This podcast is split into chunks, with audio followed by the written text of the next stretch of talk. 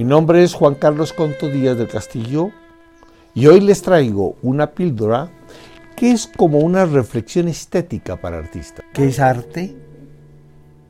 Arte es la expresión de un artista que ha identificado un problema de diseño y propone una alternativa, su alternativa para resolverlo.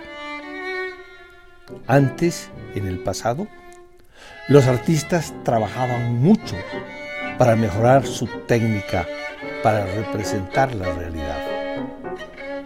El más realista era el mejor. Ese artista muchas veces se agotaba en su labor artesanal sin poder dar el paso hacia la obra de arte. Era figurativo. El arte nuevo, el arte de la modernidad, tiene una exigencia, crear, construir, generar una propuesta estética nueva. Hoy, si no hay novedad, no hay arte. Se queda en la copia.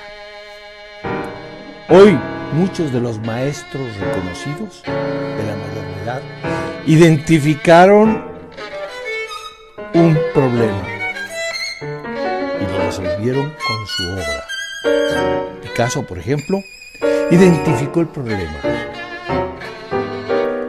Para él, la frontalidad del asunto agotaba la obra en una sola faceta.